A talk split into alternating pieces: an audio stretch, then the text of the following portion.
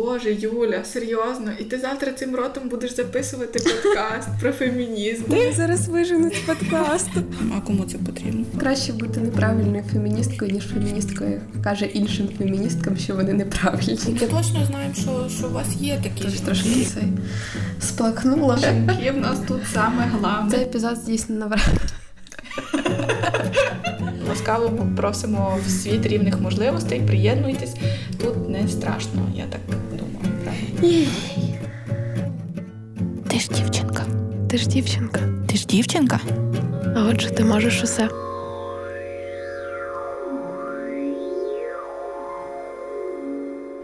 Привіт! Це подкаст «Ти ж дівчинка, і з вами, як завжди, Саша і Юля. І це подкаст про фемінізм і жінок. У нас вже нема вступу, і ми думаємо, як то розпочинати кожен епізод. Ми вам обіцяли, що ми будемо казати, в чому ми вдягнені, щоб ви собі е, більше уявляли нас. Саша сьогодні в класному світшоті е, такого лавандово-рожевого кольору. І я надіюсь, що він не брудний, бо я сьогодні притащила з собою Ізі на запис, і вона вже тут Сашу встигла їй пальто запачкати, джинси, але надіюся, що хоча б світ щось уцілів, бо він трохи укорочений, типу Саша сьогодні така брутально стильна. Я просто в передчутті свята, але не свята весни, а, а того, що свята жінок. А Юлі сьогодні в дуже затишному светрі і по погоді, тому що я думала, що сонце означає, що там тепло, але насправді ні. Да, от що означає мати відкритий балкон. Завжди вдягаюсь тепер по погоді, бо виходжу на балкон і пробую норм, не норм. Так, ми сидимо на пустому сонячному промприладі сьогодні. На незвичайний на запис. Ми ще тут ніколи не записувалися. У нас не вийшло сьогодні записати студії, тому що ми дуже дуже хотіли встигнути записатися до 8 березня. І ми надіємося, що цей випуск таки вийде 8 березня. Е, тому що 8 березня не тільки е, свято жінок, не тільки день жінок, а ще й наш перший день народження. Так. Е, якщо ви не пам'ятаєте чи не були з нами від самого початку, то наш перший випуск вийшов, перший епізод вийшов якраз 8 березня, і це так символічно якось. І тому Саша і я дуже хотіли, щоб е, рівно рік. І знову вийшов свіжий якийсь класний епізод. Ми надіємося, що ми трохи виросли і трохи краще говоримо. Цікавіше розповідаємо. І якщо ви з нами до сих пір залишаєтесь, то ми дуже дякуємо і цінуємо те, що ви не слухаєте. Так, якось хотіла сказати, що важко повірити, що минув рік, але насправді ні було так багато всього за цей рік. Ну, дуже багато. Я ще хочу нагадати, що в нас було дуже багато класних історій про про різних жінок, про таких, що ви знали, і напевно про таких, що не знали, про таких, що вже багато хто говорив, і про таких, хто ніхто не говорив. І ну, ми надіємося, що ми вклали якусь свою частину в рух фемінізму таким чином. Ми вибрали такий шлях, Саша вибрала і мене додала до себе. От, І ми якось так потрошечки рухаємося і і все. І ми радіємо, що ми до сих пір протрималися, пережили карантин. До речі, навіть не ще не захворіли. Тьфу-тьфу-тьфу. Це не дерев'яний стіл, але все одно постукаємо. Тут ключове слово ще. Да, да, Франківську тут просто атас. Тому ми вже просто, знаєте, не надіємося, коли ми не захворіємо, а чекаємо, коли коли вже то захворіємо, чи як то сказати. Ну, ми, в принципі, бережемося більш-менш. Да, сидимо вдома. Мало з ким контактуємо, але то таке. Так, головне, що подкаст існує і що ми ще живі, значить можемо ще щось робити. Та слухай, ми ж з тобою почали в якраз коли це все розпочиналось, бо карантин почався 12 березня. Так, ми ще два епізоди чи три, по-моєму, записали разом з тобою, коли разом, так. потім щось пробували з телефона, а потім вже забили знову разом. Так. Да, це все крутилося. От я дивлюся, як Діма таскається з Ізі, і це просто треш, йому це буде годину пережити. Так що е, ціна цього подкасту досить висока, щоб ви дослухали його до кінця. Да. Ти подивилась той фільм на Нетфліксі, про який всі говорять? Так, подивилася. І називається Бунтарки, він, здається, українською перекладається. Е, Мені дуже сподобався. Взагалі, я трохи така, певно, в мене не було якогось підліткового класного періоду. І я дуже люблю серіали підліткові. Саш, Сашуня Яручик мені завжди такі підганяє, бо вона теж любить. От, е, І люблю такі фільми. І оцей фільм Бунтарка якраз такий, типу, він трохи він такий, якби.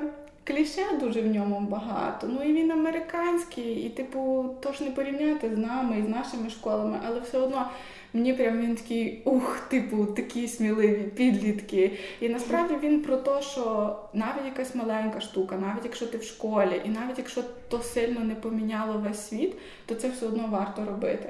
Ну і там е, в одній з головних ролей мама головної, типу, дівчинки, це наша з тобою улюблена Емі. Полер її звати. Угу. Та, Мені здається, що вона навіть не тільки зіграла, а по-моєму, вона чи режисерка, чи сценаристка, щось Ну таке. там так подається, типу, що історія, що от спочатку вона була бунтаркою, ще ага. типу, що вона це своїй бо насправді її дочка, типу, не не дуже відчувала, навіщо зараз бути феміністкою. знаєш. А потім вона там подивилась на фотки ага. мами. Ну, але вона така класна, там така сама класна, як і це і в парках і зонах відпочинку. Мені прям дуже сподобалось, я кайфанула. Клас, клас, треба подивитись теж.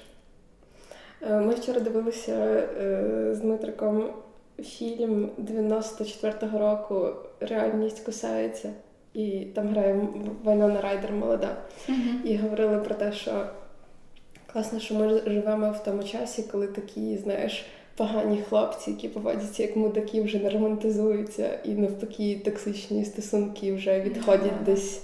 В минуле. І, і про це типу, часто і в фільмах, і в серіалах висвітлюється. Так, бо ми подивилися такі, Ох, а було б класно, якби вона не була ні з ким і просто знайшла свій власний шлях. Ну, але це 90-ті.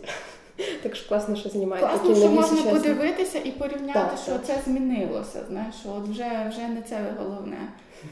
Ми от сьогодні, до речі, трошечки будемо порівнювати минуле з сучасним. Е, тому можемо переходити вже до наших історій. Е, сьогодні я розповім про жінку, про яку хотіла поговорити вже дуже давно, ще напевно з літа, відтоді як побачила у однієї з наших слухачок е, Марічки тред про цю жінку.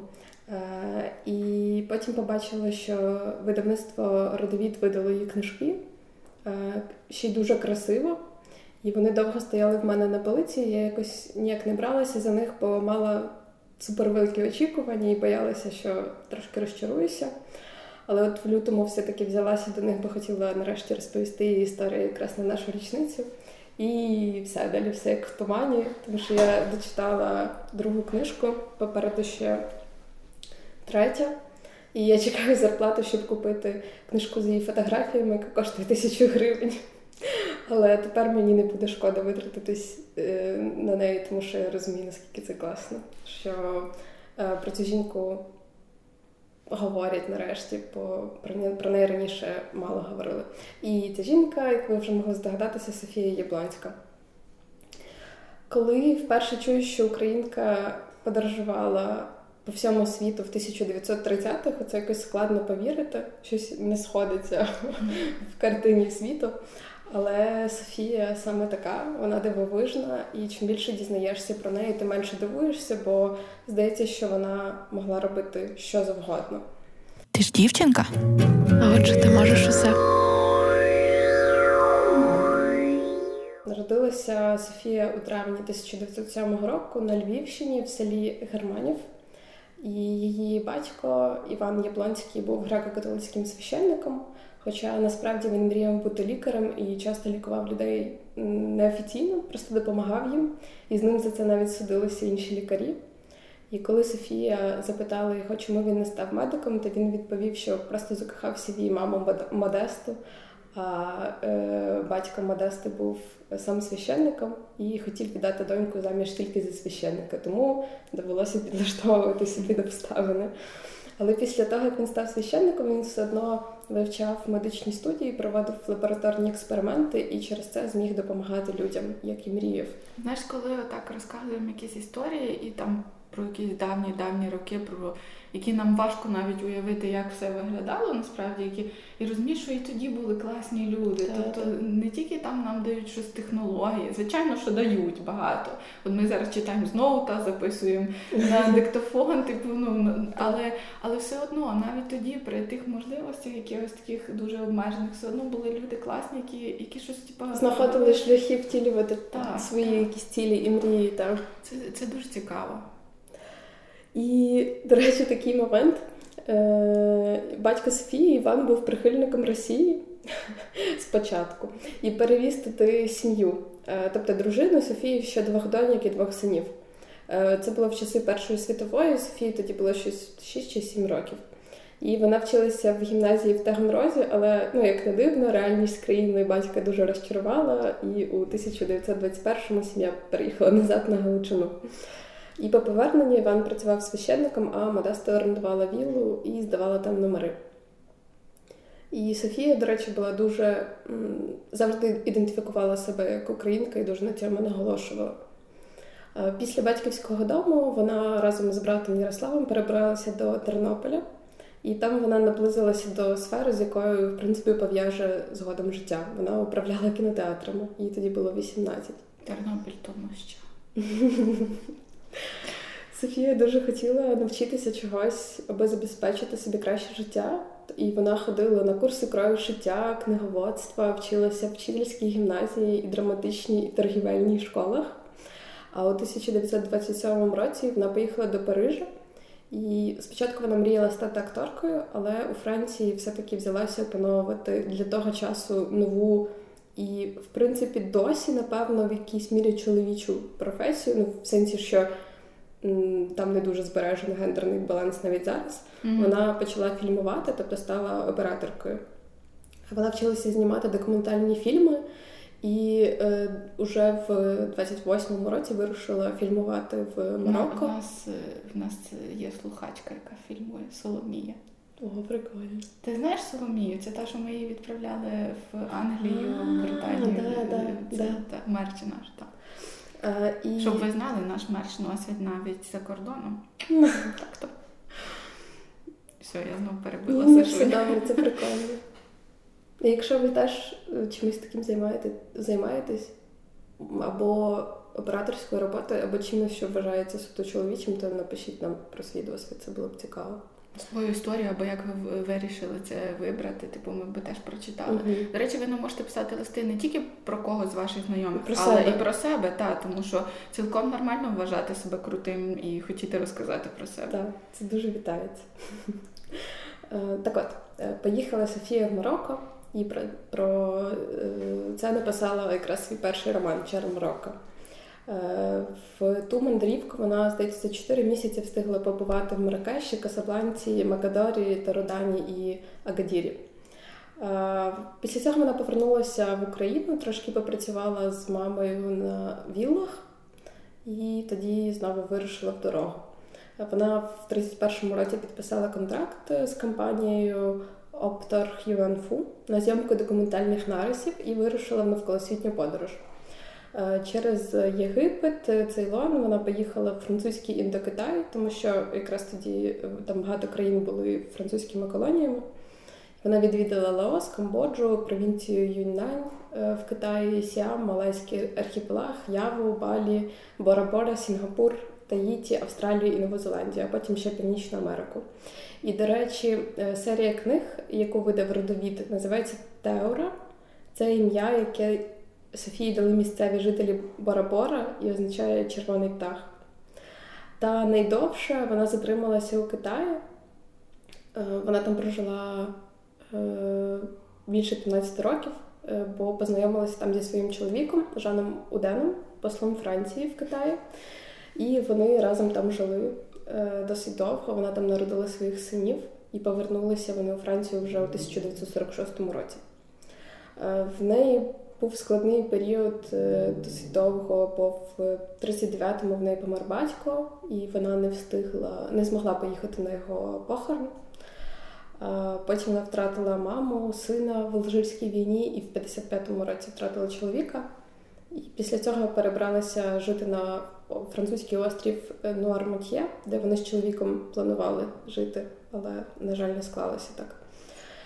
І там вона продовжувала творити, вчитися новому. Наприклад, робила тростинові меблі, проєктувала світлиці і відкриті українські печі. І там навіть якийсь проект одної оселі на цьому острові, який вона зробила, зайняв якусь там, взяв якусь там нагороду. Е, і вона, на жаль, загинула в автокатастрофі біля Парижу в 1971 році, е, коли везла видавництво свою нову книгу. Але я не хочу закінчувати історію її смерті, тому поділюся детальніше тим, що мене зачарувало в її історіях з книжок.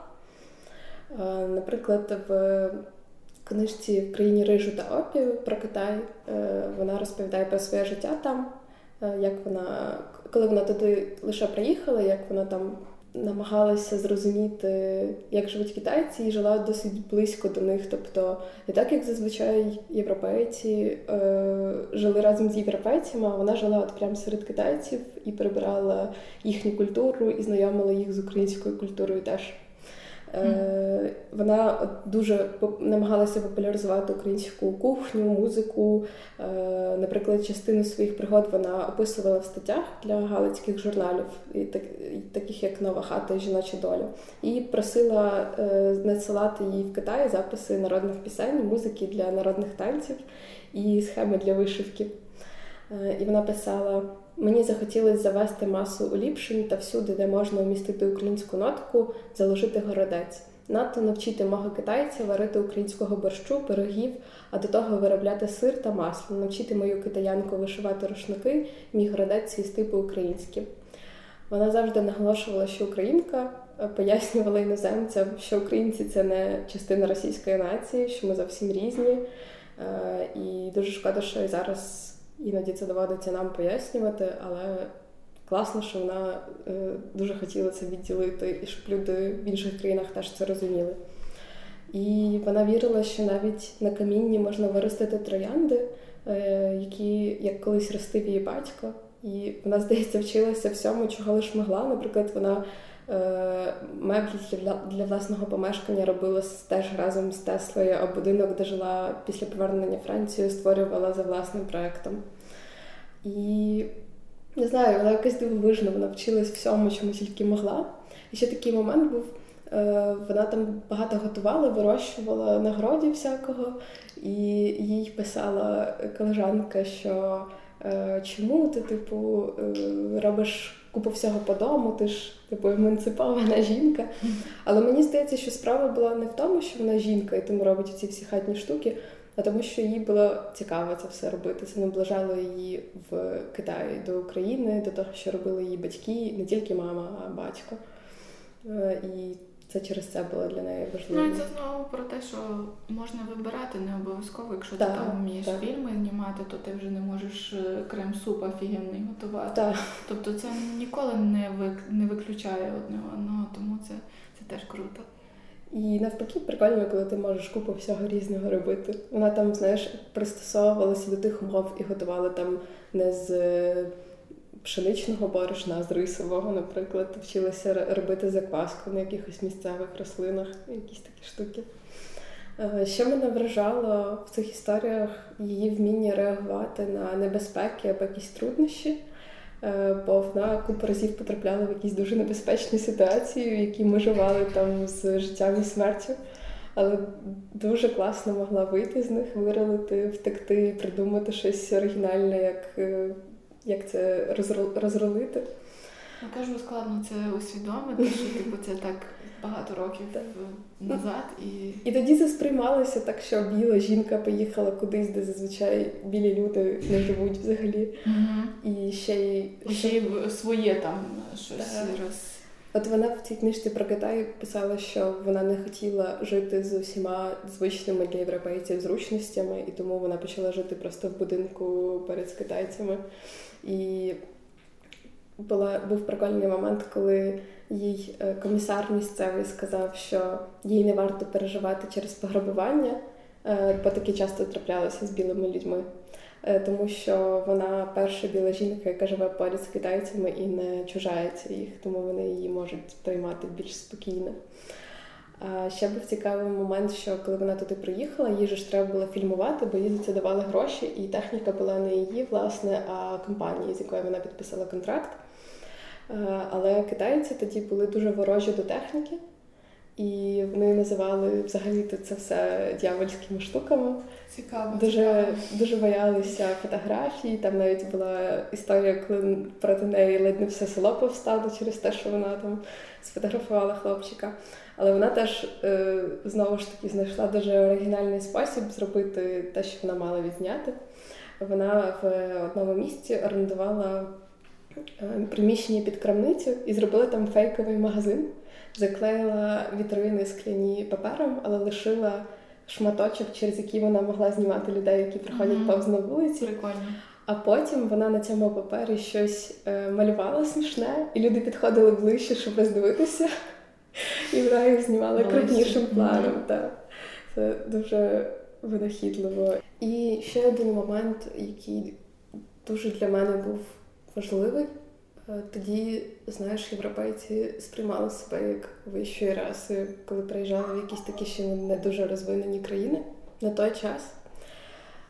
Але вона настільки цінувала е, те, що китайці так важко працювали на своїх полях, що в них е, при їхній не такій плодючій, як в Україні землі. Там було набагато важче працювати, але вони вирощували там дуже класні овочі. Для неї це було так цінно, що вона писала що безглуздо європейцям називати себе вищою расою, е, бо було би краще спробувати навчитися в Китаї, перейняти в них якісь штуки, замість намагатися їх е, зробити більш європейськими, тому що це їм може тільки шкодити. Що в кожної е, культури є якісь свої плюси, і ми не можемо себе ставити вище за інших. Mm-hmm. Особливо, якщо ми навіть не намагаємося зрозуміти, як вони живуть і чому так склалося. Це так для мене було дуже вау. Ну, бачиш, вона поселилась серед них і так. вона хотіла якось дійсно проникнутися тим їхнім життям. Були ще такі моменти, прикрі, які мені здається, вона теж помічала в ставленні до жінок не тільки в Китаї, а й коли вона була в Марокко.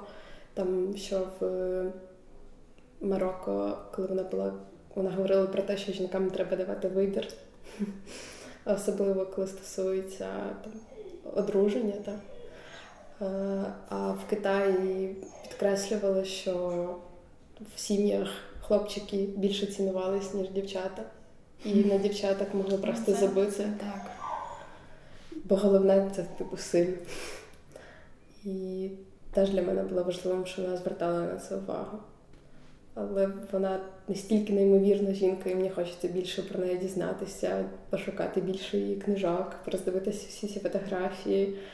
Е, і не знаю, одна, напевно, з таких найдорожчих мені історій. Ще забула сказати, що її наймолодший син помер в 2020 році від ковіду. Він був французьким політиком. І хочу подякувати за статті, які мені дуже допомогли в підготовці цієї історії. Е, це стаття Віктора Морозова на сайті Український тиждень, а ще стаття вчительки української мови та літератури з села Тязів Івано-Франківської області Ірини Садули. Що Боже, як це класно. Може, якось її тегнемо, може вона є в Фейсбуку або щось таке. Я думаю, що їй буде дуже приємно. Так, ця стаття була опублікована на сайті Ukrainian People. Тому там е, Ірина, дякуємо, треба вас пошукати. Дякую Ірині, і тобі дуже дякую, бо без тебе я не знала цього. І якщо ви пам'ятаєте, я говорила, що е, коли Софія жила в Китаї, то в принципі, коли вона була в Марокко, вона надсилала якісь частини своїх історій в журнали жіночі в Україні. І одним з таких журналів була нова хата, про яку розкаже Юля. Я зараз розкажу, але тут зараз буде бойня, бо Ізі пішла гратися іграшками Кіті, а Кітя вилізла і вже пантрує вон на Ізі. Ой-ой-ой. Тут щось... У нас балонка вже щось їсть. Так, історія Юлі. Е, про про, про нову хату. Якщо ви думаєте собі, що блогери чи там якісь фітнес-тренери це перші люди, які придумали розписувати меню на тиждень, то це просто означає, що ви ніколи не читали журнал Нова хата і не і не готували волову полядвицю з Яриною. Саша сміється, хоч вона вже це собі прочитала ще раніше. Але все одно так. І що таке е, полядвиця з Яриною? Ярина тут не як ім'я, і це не з людиною е, полядвиця. Ярина означає овочі та зелень. І ця недільна страва, типу, це як е, святкове м'ясо. Для мого тата, думаю, би підійшло. Е, на середу, наприклад, в новій хаті нам е, пропонують приготувати зупу зі сливок, голубці з рижем і грибами і ліниві пироги. Е, до речі, в архівах Івано-Франківська збереглися ці журнали, ми взнавали. Тому, якщо би ви хотіли знати меню тодішніх панянок і погортати справжній паперовий журнал, то ви знаєте, де шукати. Не знаю, чи вам його дадуть, але він там є. Е, ще мушу сказати про страву понеділка. Е, це борщ з книдельками. Чому я мушу сказати? Тому що я тепер хочу це слово постійно вживати і буду тепер казати до вас кнедельки, ви мої дорогенькі. І насправді, окрім тижневого меню та рецептів, в журналі було реально багато цікавих дописів. Е, деякі поради і досі актуальні, дещо вже геть не актуально, але е, були такі, що простими словами описано важливі речі. І я думаю, тому і варто згадати сьогодні про нову хату. І Саша мене заставила про неї згадати, щоб ви знали. Але мені було дуже цікаво. Е, Так, мабуть. Ти не хочеш, е, щоб хтось подумав, що що ти насправді не така мила. Добре, вона мене не заставляла, чесно, вона мені просто скинула всі я посилання. Я тебе просто заставляю що... зараз сказати, що я тебе не заставляла. Я думаю, що це вже занадто складно. Я як Джої, знаєш, в мене вже в голові далі не, не відбувається. Е, Так до журналу. Ти ж дівчинка? А отже, ти можеш усе. Мабуть, варто коротко розповісти, хто і на що створив цей журнал. Е, значить, був собі такий в Львові кооператив Українське народне мистецтво, і перед випуском журналу вони собі цілий рік готувалися, бо хотіли дуже, щоб той журнал вийшов вартісним і міг складати конкуренцію тодішнім відомим польським жіночим журналам. Е, ну, Розумієте, Львів. Польські журнали, типу, а наші от жіночки захотіли, щоб було щось українською мовою, щось класне. От, е, Нова хата набула чималої популярності і не раз добувала всякі там різні перемоги на міжнародних виставках. І, значить, 1 червня 1925 року на Галицькому медіаринку з'явився ілюстрований журнал Нова хата. Загалом журнал протримався на секундочку на ринку 15 років. Мені здається, що це зовсім немало. Потім прийшла війна, і, типу, якби все. Хто і знати, Так, і хто знати, якби не, не такі події, як би воно все могло бути. От, е, Я тут собі насправді написала, хто заснував, хто працював в журналі. І я знаю, що ніхто зараз не запам'ятає всіх цих імен, але думаю, що варто їх перечислити, тому що ну, що ми можемо говорити про журнал, якщо ми навіть не будемо знати, хто, хто творив його. Е, так от, нову хату заснували Ірина Бонковська, Марія Громницька, Ірина Лежогубська, Ірина Макух е, Павликовська, Стефанія Мінцібович, Соломія Охремович, Стефанія Савицька, Марія Е, Струтинська, Софія Федак, Стефанія Чижович і ще там були якісь інші. Офіційно у вихідних даних часопису відповідальним редактором вказувалась Марія Громницька, а останній рік ще й Лідія Бурачинська. До складу е, редколегії у різні роки входили Костянтина е, Малицька, Ірина Пеленська, Уляна Старосольська, Євгенія Вербицька, Олена Залізняк, Ірина Гуркула, е, Марія Фуртак-Деркач, Олена Федак Шепарович. Поняли, скільки подвійних прізвищ? Я тут не така вже особливо почуваюся, коли це читаю. Е, обкладинку видання оформляли Микола Бутович, Олена Кольчицька, Галина Мазепа, Святослав Гординський.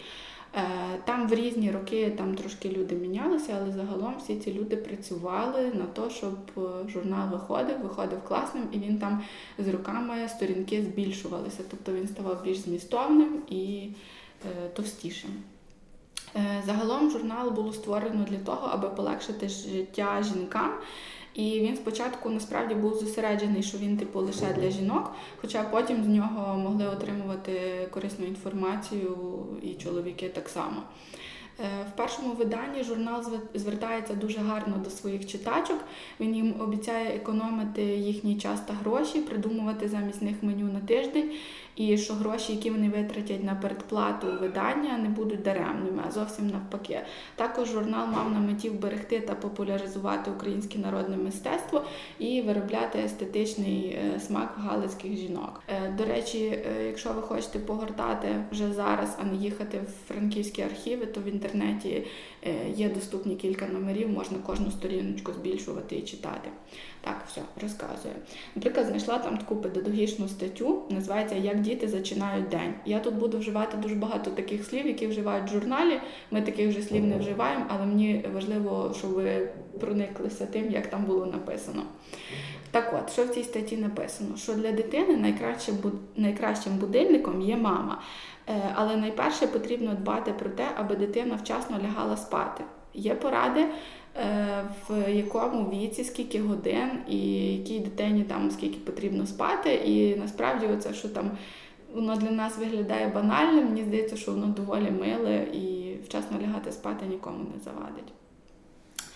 Е, Так. Е, що ще могло бути в журналі для тодішніх е, сучасних жінок? Звісно, викройки, типу тодішня мода і різного плану малюночки гламурних тьоть, всяких там костюмчиках, в капелюшках. Ну, цікаво, ну мені дуже цікаво. Е, Були і такі публікації, які зараз можна віднести до розділу косметологія, догляд за тілом, догляд за волоссям. Е, і от е, в одному журналі я точно бачила рекламу крему, який обіцяє зробити обличчя світлішим, чистішим, позбавити веснянок і чорних крапок. Я не знаю, ви б хотіли собі такий кремік написати вам бренд, порадити. Е, до речі, ще до брендів і креміків. Там вже в наступних журналах пізніших була реклама крему Нівея. І, і, до речі, блогери його і зараз рекламують в себе в інстаграмі. Тому уявляєте собі, 1939 рік реклама Нівеї в журналі Нова хата. Ну, Мені це якось типу, вау. І це був типу якийсь anti-age крем. Він там обіцяв, типу, що ваша шкіра там надовго буде свіжа і гарна, і всяке таке. От, е, А загалом кулметно, що реклама, обіцянки і бажання жінок збереглися і досі. Не все так точно так само, але більшість якихось таких базових штук залишилися незмінними. Е, реклама там виглядає як текст, надрукований чуть жирнішим шрифтом і вдягнений в рамку. Така собі інстарамка нової хати. Е, в журналі були приховані авторки, які публікувалися під е, псевдонімами. Причини цього ми собі тільки там можемо придумувати і уявляти. Але насправді від цього їхній внесок не став меншим, а може навіть навпаки. Не знаю, думаю, що всі будуть чути, як тут Ізі возмущається. Ну да ладно, у нас або Фібі м'явкає, або Ізі гавкає. Е, природа ТВ на мінімалках. Е, так, наприклад, е, авторка під псевдонімом О розповідала про догляд за волоссям і давала різні практичні поради. От, до речі, те, що вона радила, зараз практично ніхто не використовує, хіба що для того, аби зняти якесь дурне відео для Тіктоку. Наприклад, мити голову содою або розбити яйця і жовток вилити собі на волосся. До речі, якщо ви ніколи не мили волосся сирими яйцями, то правильно робили, бо я мала досвід. І якби ж мені 15 річній хтось сказав, що від гарячої води яйця на волосі звариться, то я якби і не робила цього. Але е, помилки молодості формують дорослу мудру жінку. Так що ніяких яєць. Я навіть тірамісу не їм сирими яйцями, щоб ви знали собі. Такий печальний досвід. Так. Е, тема спорту, здорової осанки і різних вправ там теж були. І звучало це як е, типу скоропляжний сезон. Якщо вам не подобається власне тіло в купальному костюмі, у нас для вас є поради, як це змінити, покращити. І там різні там базові вправи, як там нахилятися, як там правильно сидіти. Коротше, отаке. Так, я хочу ще повернутися до викройки і тодішніх смаків і моди загалом. Наприклад, в журналі за липень-серпень 1933 року була стаття про показ мод. Е, на тому показі всі моделі одягу були пошиті українськими майстринями. Ви собі уявляєте, який це зараз мейнстрім відбувається? Типу, ну це вже все. Нова хата про це вже писала, ребята. Е, насправді я радію, що зараз теж українське стає популярним і що там всі пишуть підтримуйте українські бренди і таке всяке. Це хоч трохи, але все-таки обнадіює. Загалом можна було почитати про типи тканин, про різновиди капелюхів, про модні крої. Е, ще про рекламу, то жінки, котрі купували журнал, могли замовити для себе викрійку та викрійку одягу та навіть викрійку взуття, що дуже цікаво, бо я не уявляю, як це, за дуже хорошими цінами. Тобто, типу, якась там знижка йшла для тих, хто передплачує журнал. А ще, на мій погляд, реклама виглядає зовсім не напряжно і якось е, мудро зроблена. Все було влучно. І от в нас, наприклад, є розділ і різна цікава інформація про тканини, крої і все таке. А ось поруч реклама текстильної гуртівні. Е, там такий малюнок милої пані і текст. Зараз я вам прочитаю текст, бо мене прям вразив. Цитую. Всім за гроші тяжко нині, мов за воду на пустині, і тому не стид, а жах, що як щось купити маєм, десять разів обертаєм, золотого у руках. Пані, княжно, королевно, хочеш модно і дешево убиратися щодня, потрудись на львівський ринок, 30 число будинок, де текстильна гуртівня. Клас! Для мене це просто було, типу, ви розумієте, який креатив фігачив. Ну, не то, що, типа підпишись на нашу сторінку, йди купи собі штани. Типа. Тут реально креатив. Ну, е, як тобі? Бо мені дуже сподобалось. Це це прекрасно, така е, нативна реклама, дуже креативно зроблена. Я як е, смм копірайтерка зацінила. Ну, прям, прям вау. От, ще з цікавих реклам, то була реклама цикорію, типу солодка заміна кави. Нібито дешево і корисно.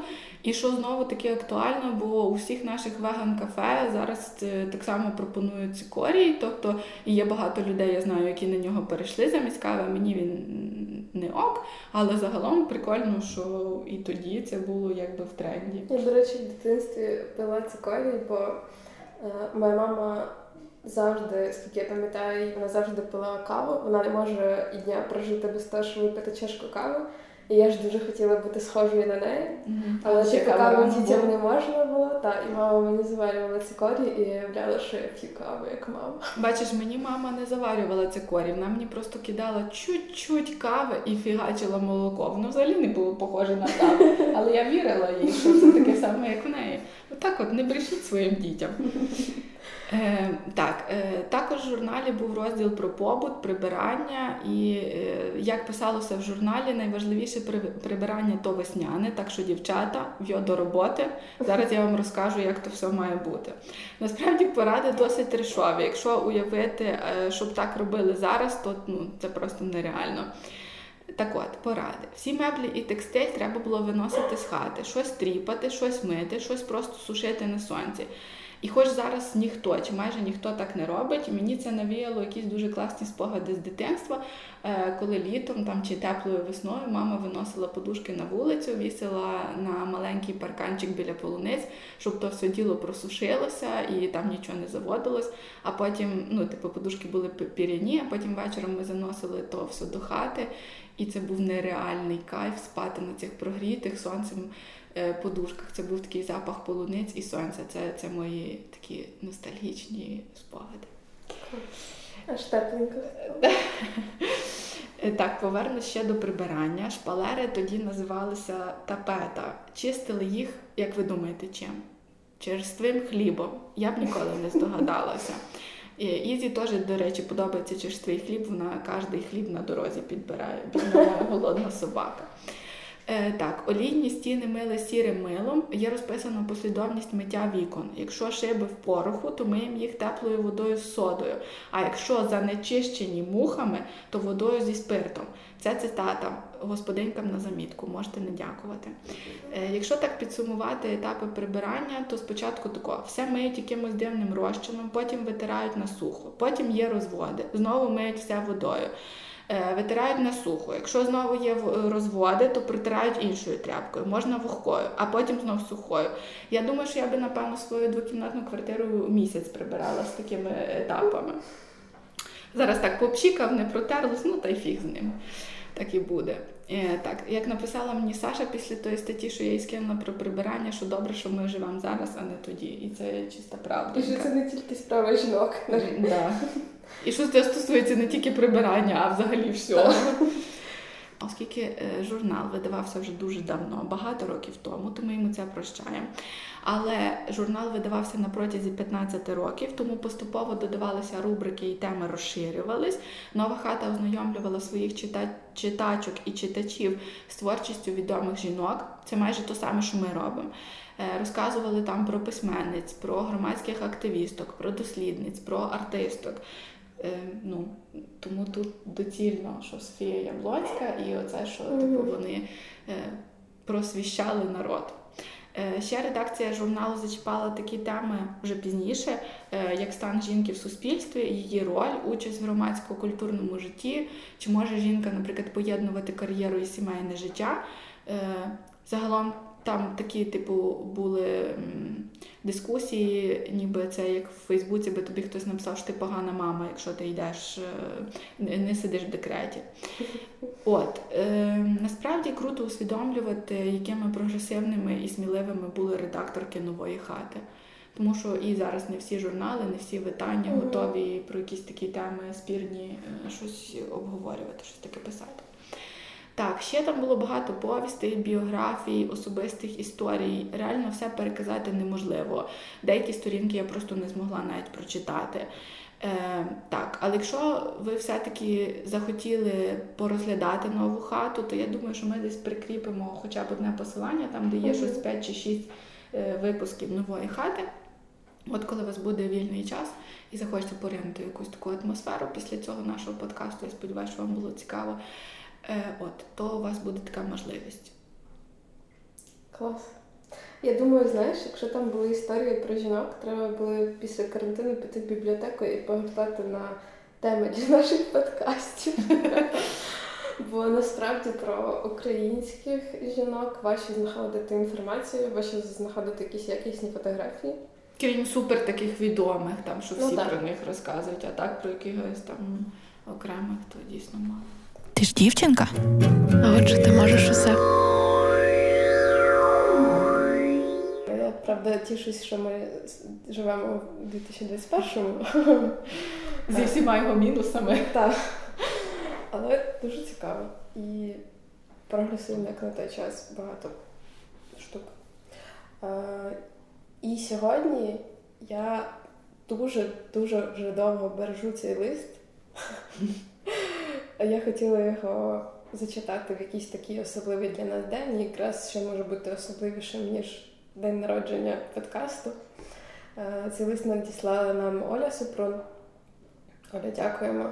Нарешті ми до нього дійшли. Доброго дня, дівчата! Хочу вам розказати про мою першу вчительку та маму. Я народилася в місті Дубно Рівненської області. В 1994 році йшла в перший клас.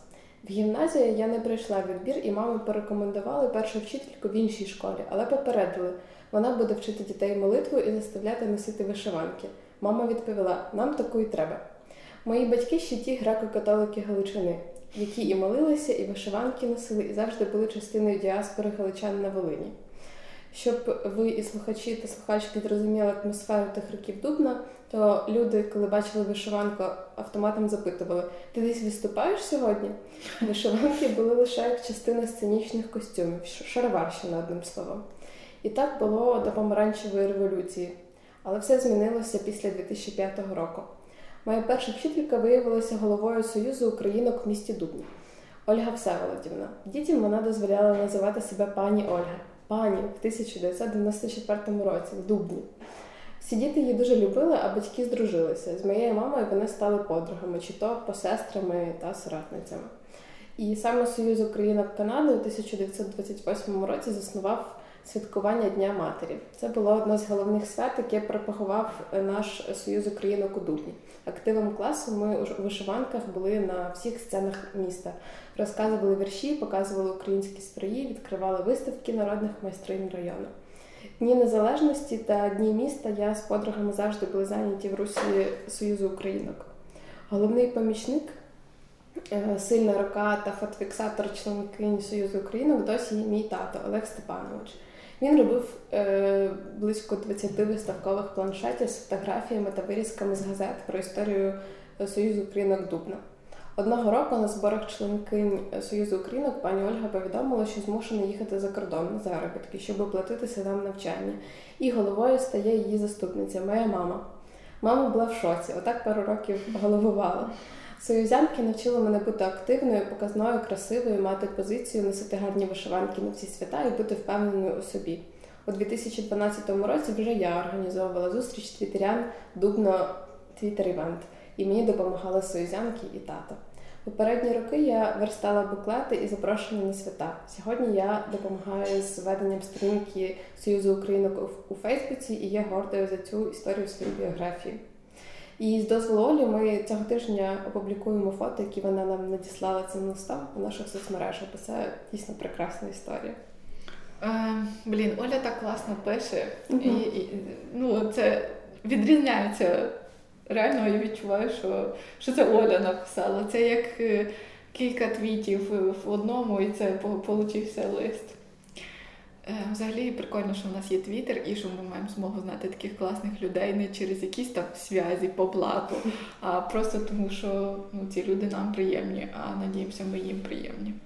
Дуже рада, що ми саме сьогодні зачитали цей лист. Yeah. У нас дуже класний випуск. У мене е, аж до кінця епізоду почався святковий настрій, і мій пес заглядає на мене через скло. Зараз я буду тащити її додому. От класний получився, надіюся, епізод, бо я ще буду переслуховувати. Але сподіваюся, що це буде добре. Так. І ви нарешті почуєте, як е, Ізі прекрасно гавкає десь на фоні. І пишіть. Взагалі дякуємо, що ви з нами цілий рік.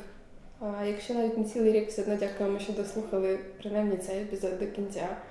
Ми у свій якийсь спосіб намагаємося рухати фемінізм, так як розуміємо його. І, напевно, для мене найпрекрасніші моменти за цей рік були, коли нам писали, що е, дівчата писали, що іноді про себе повторюють, я ж дівчинка, отже, я можу все. Так. І це реально найщасливіші моменти цієї подорожі, яку ви з нами разом проходите. Дякуємо. Лишайтесь з нами. Лишайтесь з нами, бо ми нікуди не підемо поки що. Надіюся. Так. І з 8 березня будьте тим, яким ви хочете бути. Бажаємо вам рівних можливостей. І весни краси теж бажаємо. Насправді, я думаю, що вже всі зрозуміли, що треба святкувати, але якщо не зрозуміли, то то послухайте цей епізод. Так. Все, Па-па. до зустрічі, Па-па. Ти ж дівчинка. Ти ж дівчинка. Ти ж дівчинка. А отже, ти можеш усе.